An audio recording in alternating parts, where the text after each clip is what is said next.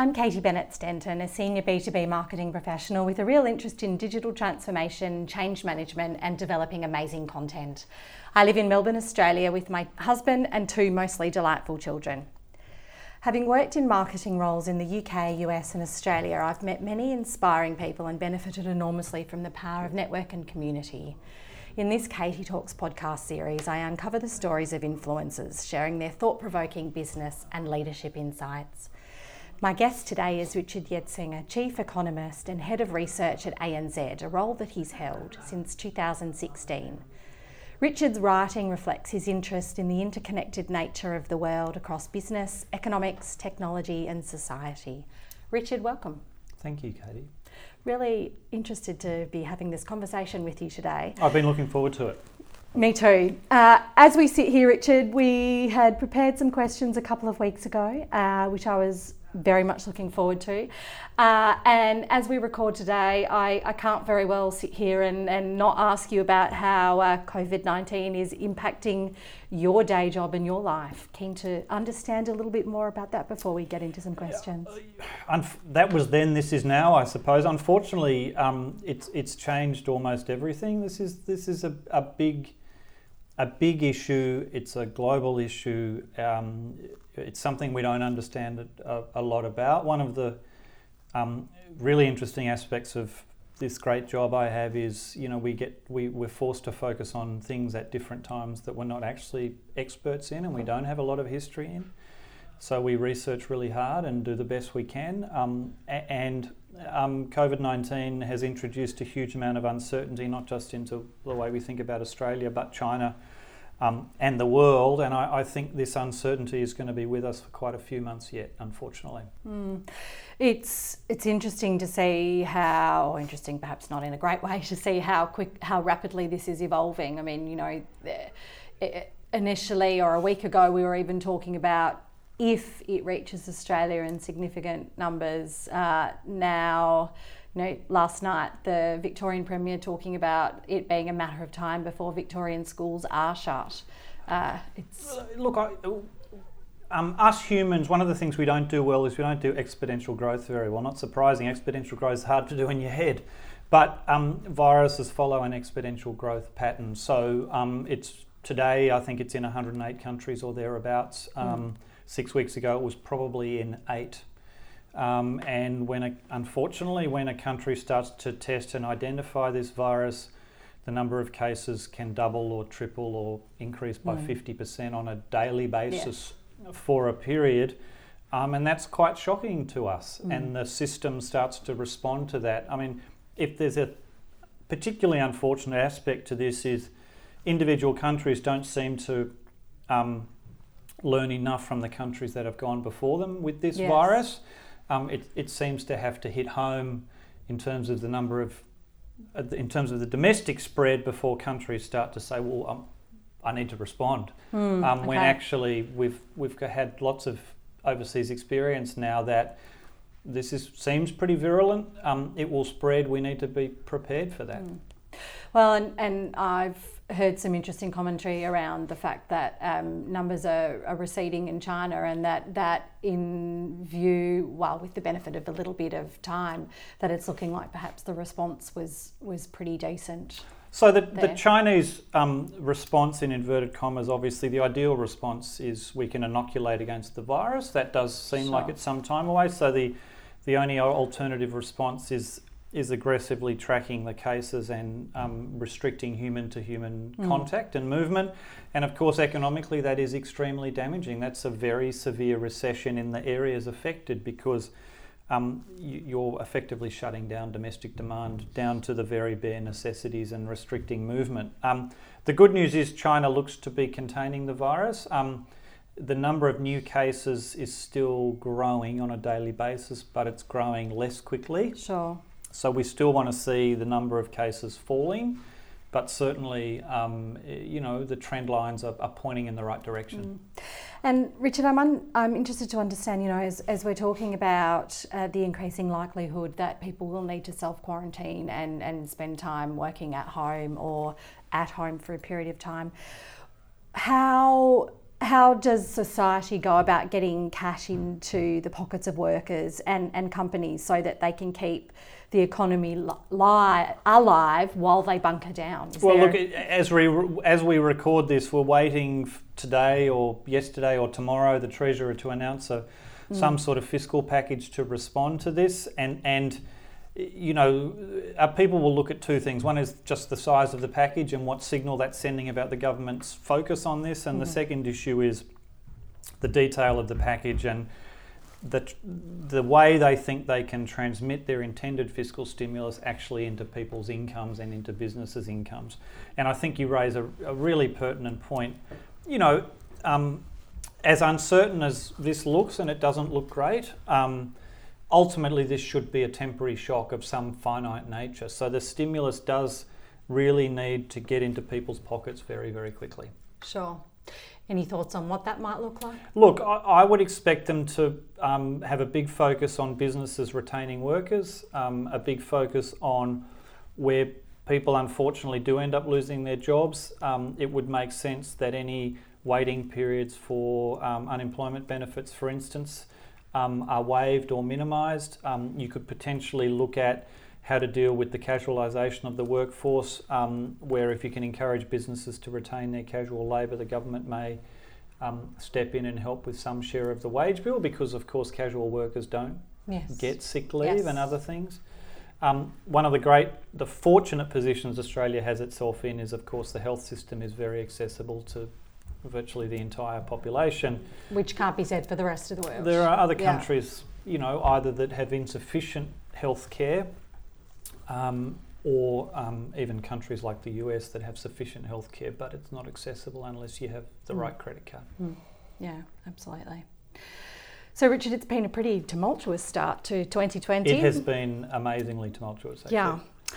Uh, the bushfires, well, I, we wrote this question two weeks ago. um, and, you know, as we work to keep abreast of how things evolve, are evolving, it often brings to stark attention differing views. The bushfires and COVID nineteen have made us refocus on differing views around climate. How does that impact your work? It, it has, in fact, resulted in, in a, a, what looks to be a big shift in views about climate, but it, it, it is also back to the future. Surveys were saying ten or twelve years ago in Australia that climate was a big issue. Um, if you remember then, Australia had gone through some pretty poor climatic conditions. There was quite mm-hmm. an extended drought in the rural sector. It seems like as climatic conditions improve, then focus on climate um, tends to diminish, and of course it's come back again. Um, I, I think climate is, like some other, I suppose, secular issues like technology, um, I think it's not just an issue for um, businesses and the economy, but for individuals as well. So how do I keep, um, how do I evolve myself as a, um, an employee to ensure um, I'm I can use technology the best and it's not going to take over my job? Uh-huh. How do I run my business in a way that takes advantage of technology and ensures I don't get squeezed from it? How do I manage the economy to benefit from technology? You could replace technology in all those sentences with climate, basically. What What's my role in climate change mitigation as an individual? Mm-hmm. What's my firm's role in managing its climate responsibilities as well as its its purpose to the employees and the owners of the company? Um, and, and how do we manage the economy in a world where the market price for resources doesn't reflect all the costs of those resources, like sure. the climactic costs? Mm-hmm. Well, and that, I mean, that leads into, leads us back to, to COVID nineteen, or can, in terms of, um, well, Chinese factories shutting down and or being, you know, operating at reduced capacity and, and having less need for Australia's resources. That seems a bit like a bit of a circular um, discussion. Look, look, it is a little bit. I think one of the, um, I work with a fantastic team. One of the benefits that gives me is when we enter these periods, certainly I'm focused on what it means right now, but I'm also starting to think about, well, when we come out of it, what will have changed? Okay. And I think COVID nineteen just, again, like some other issues we've had in recent years, like the trade wars, exposes how interconnected the world is, how sure. hyper-connected the world is, and how much we rely on global supply chains. And this is not just a China issue. China's a big part of it, but it's it's uh, it's an everything issue. it's not clear that the hyper nature of that interconnected world suits the world we we have today. And okay. not necessarily because we should expect pandemics all the time, but because countries don't get on the way they used to. Even during this period, the World Health Organization, when they announced um, there was a health issue of global concern, said travel restrictions are not necessary or advisable. The mm-hmm. next day, the U S announced travel restrictions. Mm-hmm. Other countries followed. Um, the I M F has said, for us to get through this in the best shape, we need strong global coordination, and yet global coordination is largely absent, yes. actually. So our, our the way now global supply chains have been structured, which reflect, I think, the way the world used to be, will increasingly need to be redesigned by businesses and governments. Interesting. And and you say that you're starting to to give some thought to what looks what the world looks like after, which which is a nice positive thing to hear, rather than just focusing on um, on the issues where we where we are at the moment. What what are your embryonic thoughts as to? Yeah, I mean a, f- a few a few rough ideas. Um, there are there are. You know, I'm an economist, so my brain starts with the economics. Interest rates will obviously be a lot, lot lower, and for those economies that weren't at or close to zero, they look like they're going to be at or close to zero. Um, sh- genuine shocks to domestic demand often are very fiscally damaging. They deter- they deteriorate the fiscal position often surprisingly sharply and by surprisingly large amounts. So I think, um, you know, to the extent we've always looked at Japan as having a kind of the worst fiscal position, um, mm-hmm. I think more countries will look like Japan, maybe not as severe, but certainly fiscal positions will be um, more more significant. Um, but there are other things, um, back to the supply chain issue, and if we focus on a, a couple of recent examples, you know, Germany um, announced they were restricting exports of medical supplies. Um, India announced it was um, prioritising the domestic market when it came to antibiotics and some other drugs. Mm-hmm. Um, a globalised network works when everything's working seamlessly. But and, and sure. again, this is not about a, um, expecting another pandemic, but clearly we're in a world which is more unsettled um, from a geopolitical perspective. I would expect governments to have more focus and more awareness of strategically important or strategically sensitive parts of the economy, um, like your medical supply chain. Yeah. And what does that look like, and how are we exposed to something going wrong either in one of our major trading partners or somebody deliberately interfering with that supply chain? Mm, there's so much to ask about that. But so I'm... A lot of it's a bit sobering, unfortunately. Yeah, I'm sorry. It is. Well, you know what? I'm going to change tact entirely, Richard. Right before Christmas, I saw your summer holiday reading and listening list, and I know that you read p- prolifically. What does a typical week look like for you on that front? Look, I do try and read a lot. I, I think um, we all have particular perspectives on uh, even our own discipline in the world, and I think trying to test ourselves and add to that knowledge, I think, is really, really important, and mm-hmm. it keeps us growing. And the way we've always stayed ahead of the machines is to keep growing as individuals. And I, yes. you know, obviously we're needing to run faster than and, than ever before um, to do that. So I have a bit of a routine um, during the day in terms of the news and things I really want to get across. And I'm pretty obsessive about my email. I have suffer a lot of personal exi- anxiety if my email is not under control. So my aim always is to get my unread emails to fit onto one screen on my computer. Computer um, rather than your device? Oh, that's impossible, okay. device. Okay. But um, if it's on one screen on my computer, then at least, you know, I feel the sense of that's my zen space. Uh. um, um, and then... Um, on the weekends and particularly on holidays, I too try and, you know, pick up a really interesting novel, or, um, you know, if I'm learning, if I'm reading about the environment or technology or diversity, which is something I've tried to learn a lot about and step out of my, you know, man sphere, mm-hmm. um, and really think about things from other people's perspective, um, then I try and do that on the weekend as well to try and keep a, I guess, a strategic focus to my role. It's easy to get caught up on today and tomorrow and next week. Sure. But again, um, often these underlying trends, which are slower moving, actually end up being really, really powerful, and they end up affecting all the short-term stuff. And if you just focus on that, I think you miss some of those important shifts. Sure. So you've said reading is the mechanism that works well for you. What, what are your go-to publications?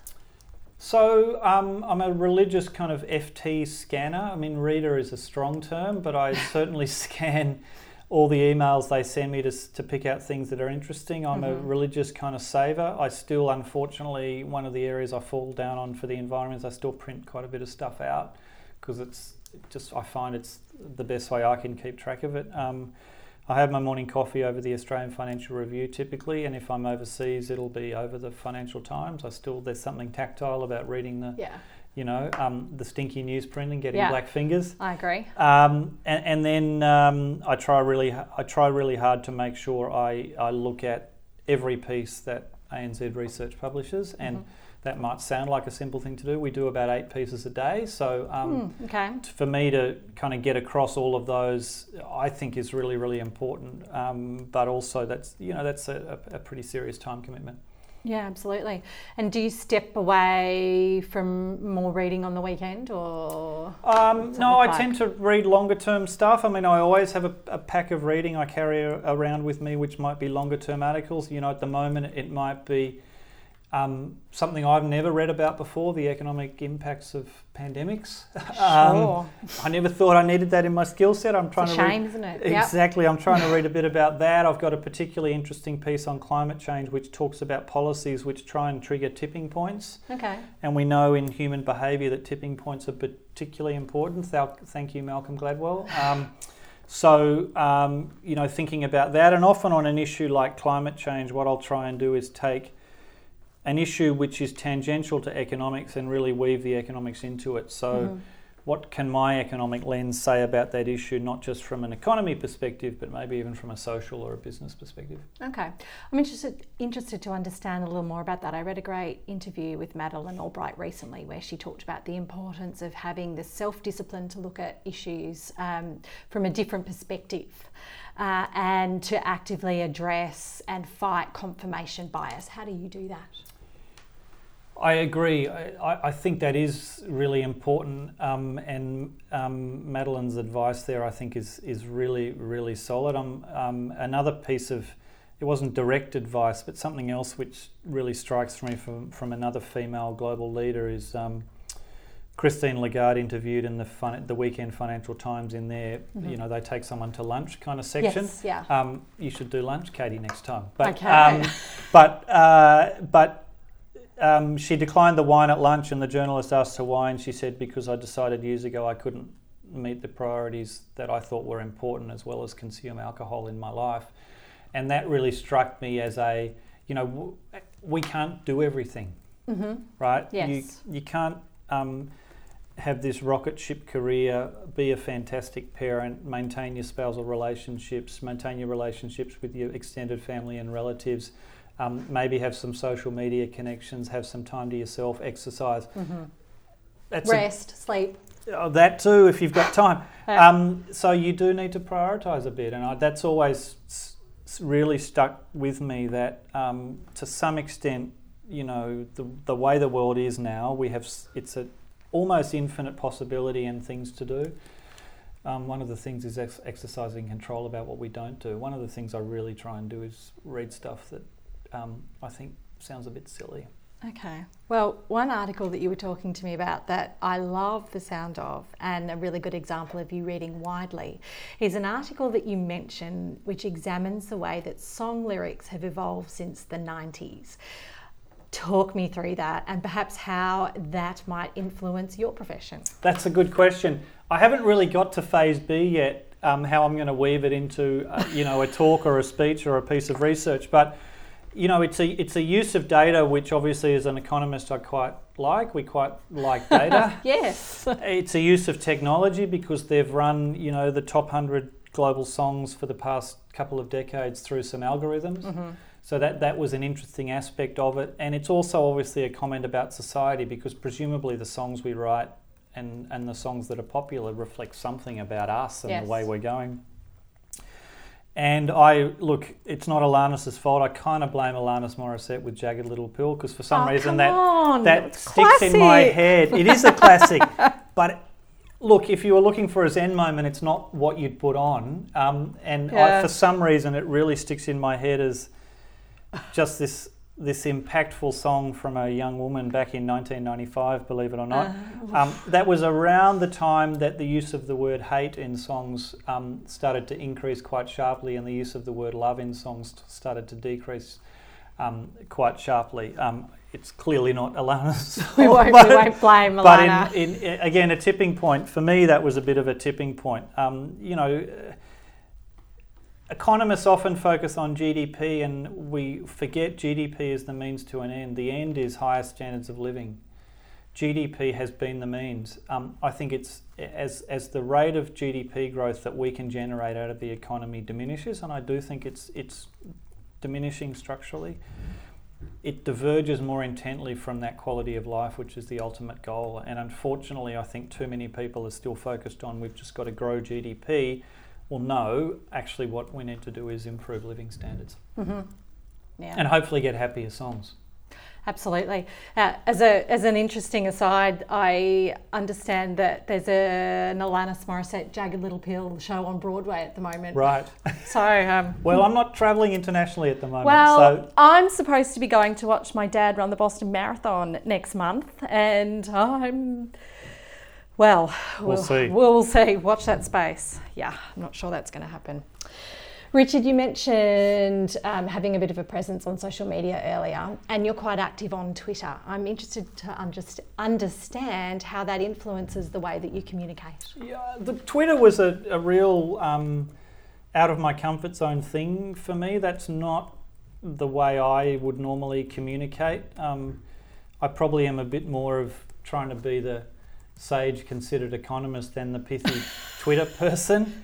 Um, uh, it was kind of made clear to me an important part of my role was my external profile. Mm-hmm. So, you know, you will twit um, was kind of the subliminal order. And, and um, I, I found some people in the team that were good at that. Um, generally, they happen to be women, actually, which I think is one of the benefits of working with a diverse group of people. Um, and they really helped me just think about Um, you know, Twitter and how, wh- what can you put there that is going to interest people and um, and promote your brand in a, in the right way. Mm-hmm. Um, lots of people have brands on Twitter. You might you might not want their brand. No. Um, so and, and I think you know probably over time I've got a bit more used to trying to marry Twitter with my existing thought processes and work. And when I find something interesting, like the piece about songs, I'll come up with a little tweet and. Yeah. Tweeted, and that also is part of my checklist for I can then go back and look at my um, posted tweets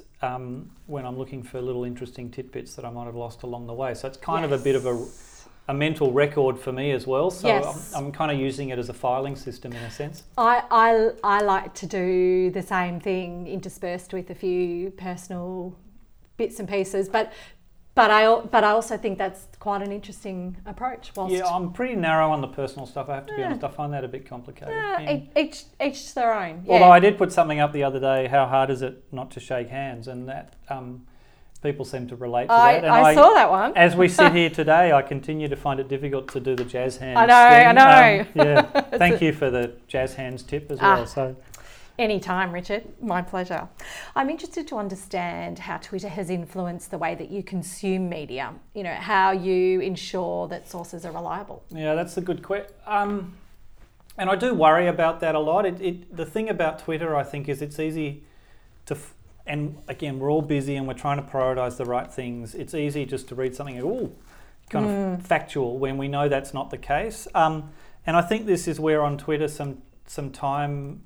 Um, and not the time you apply, but just over time um, working out who really has some valid views and who has foundation to their views. Yes. And just because they've got twenty thousand followers, it doesn't mean they're fantastic. No. They may just specialise in anti-Trump stuff, and that, you know, that may yeah, or may not be helpful. Few, few of them out there. Right, that may or may not be helpful at different times. But so there's a few people, particularly around China, that I've followed that I knew when I worked in Hong Kong. Um, And that's obviously, they really have been useful during this period. Sure. And, and I have not, I have found Twitter the most useful source of information about what's happening because it's the on-the-ground stuff that's been really important. So um, early in the China piece, um, people talking about exactly how the healthcare system was responding, and like mm-hmm. other countries, not particularly well, to yeah. be fair, at the beginning. Sure. You know, a photo of Shanghai train station. empty. Completely empty. I mean, that is is just a powerful signal about mm. the, the economic shock that was going through the Chinese economy. And then, you know, people um, that summarise information. So, uh, you know, um, the World Health, Health Organization might issue something which is very long and technical and medical related, and yeah. somebody who I follow um, may have a way uh, interpret that, you know, for me, and I found mm-hmm. that really useful as well.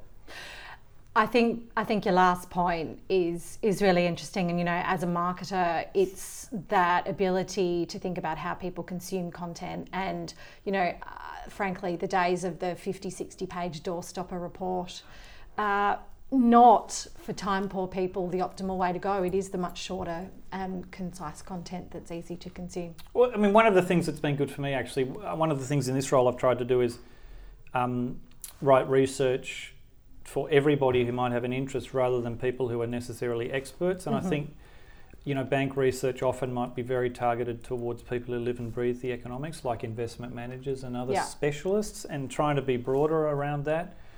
Um, and, I, and I think that really has helped, because, for instance, I try and publish a half a dozen op-eds in the paper a sure. year in different ways. seven hundred fifty words is all you got, baby. So you better hey, get the yeah. ideas into there and get them out. Um, and so there's no weeds. You got to get the yeah. story across. Yeah. Oh, absolutely. Richard, what might people not know about you? Um, look, they know I love economics. they they probably would know nothing else, to be fair. I don't tend to talk about me very much. I don't. I don't think. Um, you know, I, I I come from a Um, a house full of uh, females. I've got my wife and I've been married for twenty-five years next month, actually. Um, I've got two daughters, both. The second one started at university, so the house is a bit emptier. Um, Holly is our lovely Labradoodle, who's um, eleven years old, um, who unfortunately is on the downhill side of the Big Dipper. Oh. Yeah, it's a bit sad, but we did get Jesse recently, who's um, the male addition to the house. I think we have a bit of regret bias about getting a male dog, but um, but he keeps, you know, kind of keeps Holly, gets Holly out of a bed more than she probably would, would uh-huh. want to. Yeah. What, what breed is he? He's a Labradoodle as well. Oh. Yeah, we like the hypoallergenic, yeah, don't, okay. don't drop hair everywhere kind of dog. Yeah, yeah, I'm with you. Oh. You, you might have to tweet us a photo of the picture. Maybe. Pushing you out of And here. I love I love the water. Um, swimming, surfing, being on a boat. Um, just, I, yeah. you know, um, I'm kind of Aquaman. S- Sydney's a bit good for that. Sydney's pretty good for that, uh, yep. Absolutely. Richard, an interesting question to close with. What does Nirvana look like in your career? Uh, this might sound like a trite response. I think I'm there, actually. I think I've got the best job in the bank. That's just my selfish kind of view. Um, I work with a, a fantastic team of people who, um, you know, we test each other. Um, we um, work under enormous pressure sometimes, and yet there's a lot of respect. And I think um, the way we treat each other as human beings, you know, never ceases to amaze me. And I work for a fantastic forward-looking institution. You know, it's no secret that financial sectors globally are going through some complicated times, but I think in terms of um, the response to those conditions, the focus on the quality of employees, um, really thinking about how to do things differently and being thoughtful about how we go about our work, and being, you know, really values-based. um, Again, it's a bit like the Economist thing, the difference between G D P and growing living standards. Mm. Um, you know, really focusing on the quality of, of what we're doing and the human side. Um, you know, I feel really yeah. fortunate to have the role I have in, in, in A N Z. Nice answer. Unscripted. Totally unscripted, but from the heart and authentic, I like it. Richard, thanks so much for your time today, particularly with all that you have going on at the moment. It's been really interesting. Thank you very much. Thanks, Katie. Thank you. And thanks for listening to the Katie Talks podcast with me, Katie Bennett Stenton. If you enjoyed this episode, it'd be great if you could take a few seconds to share it and review me on iTunes to help others find this great content.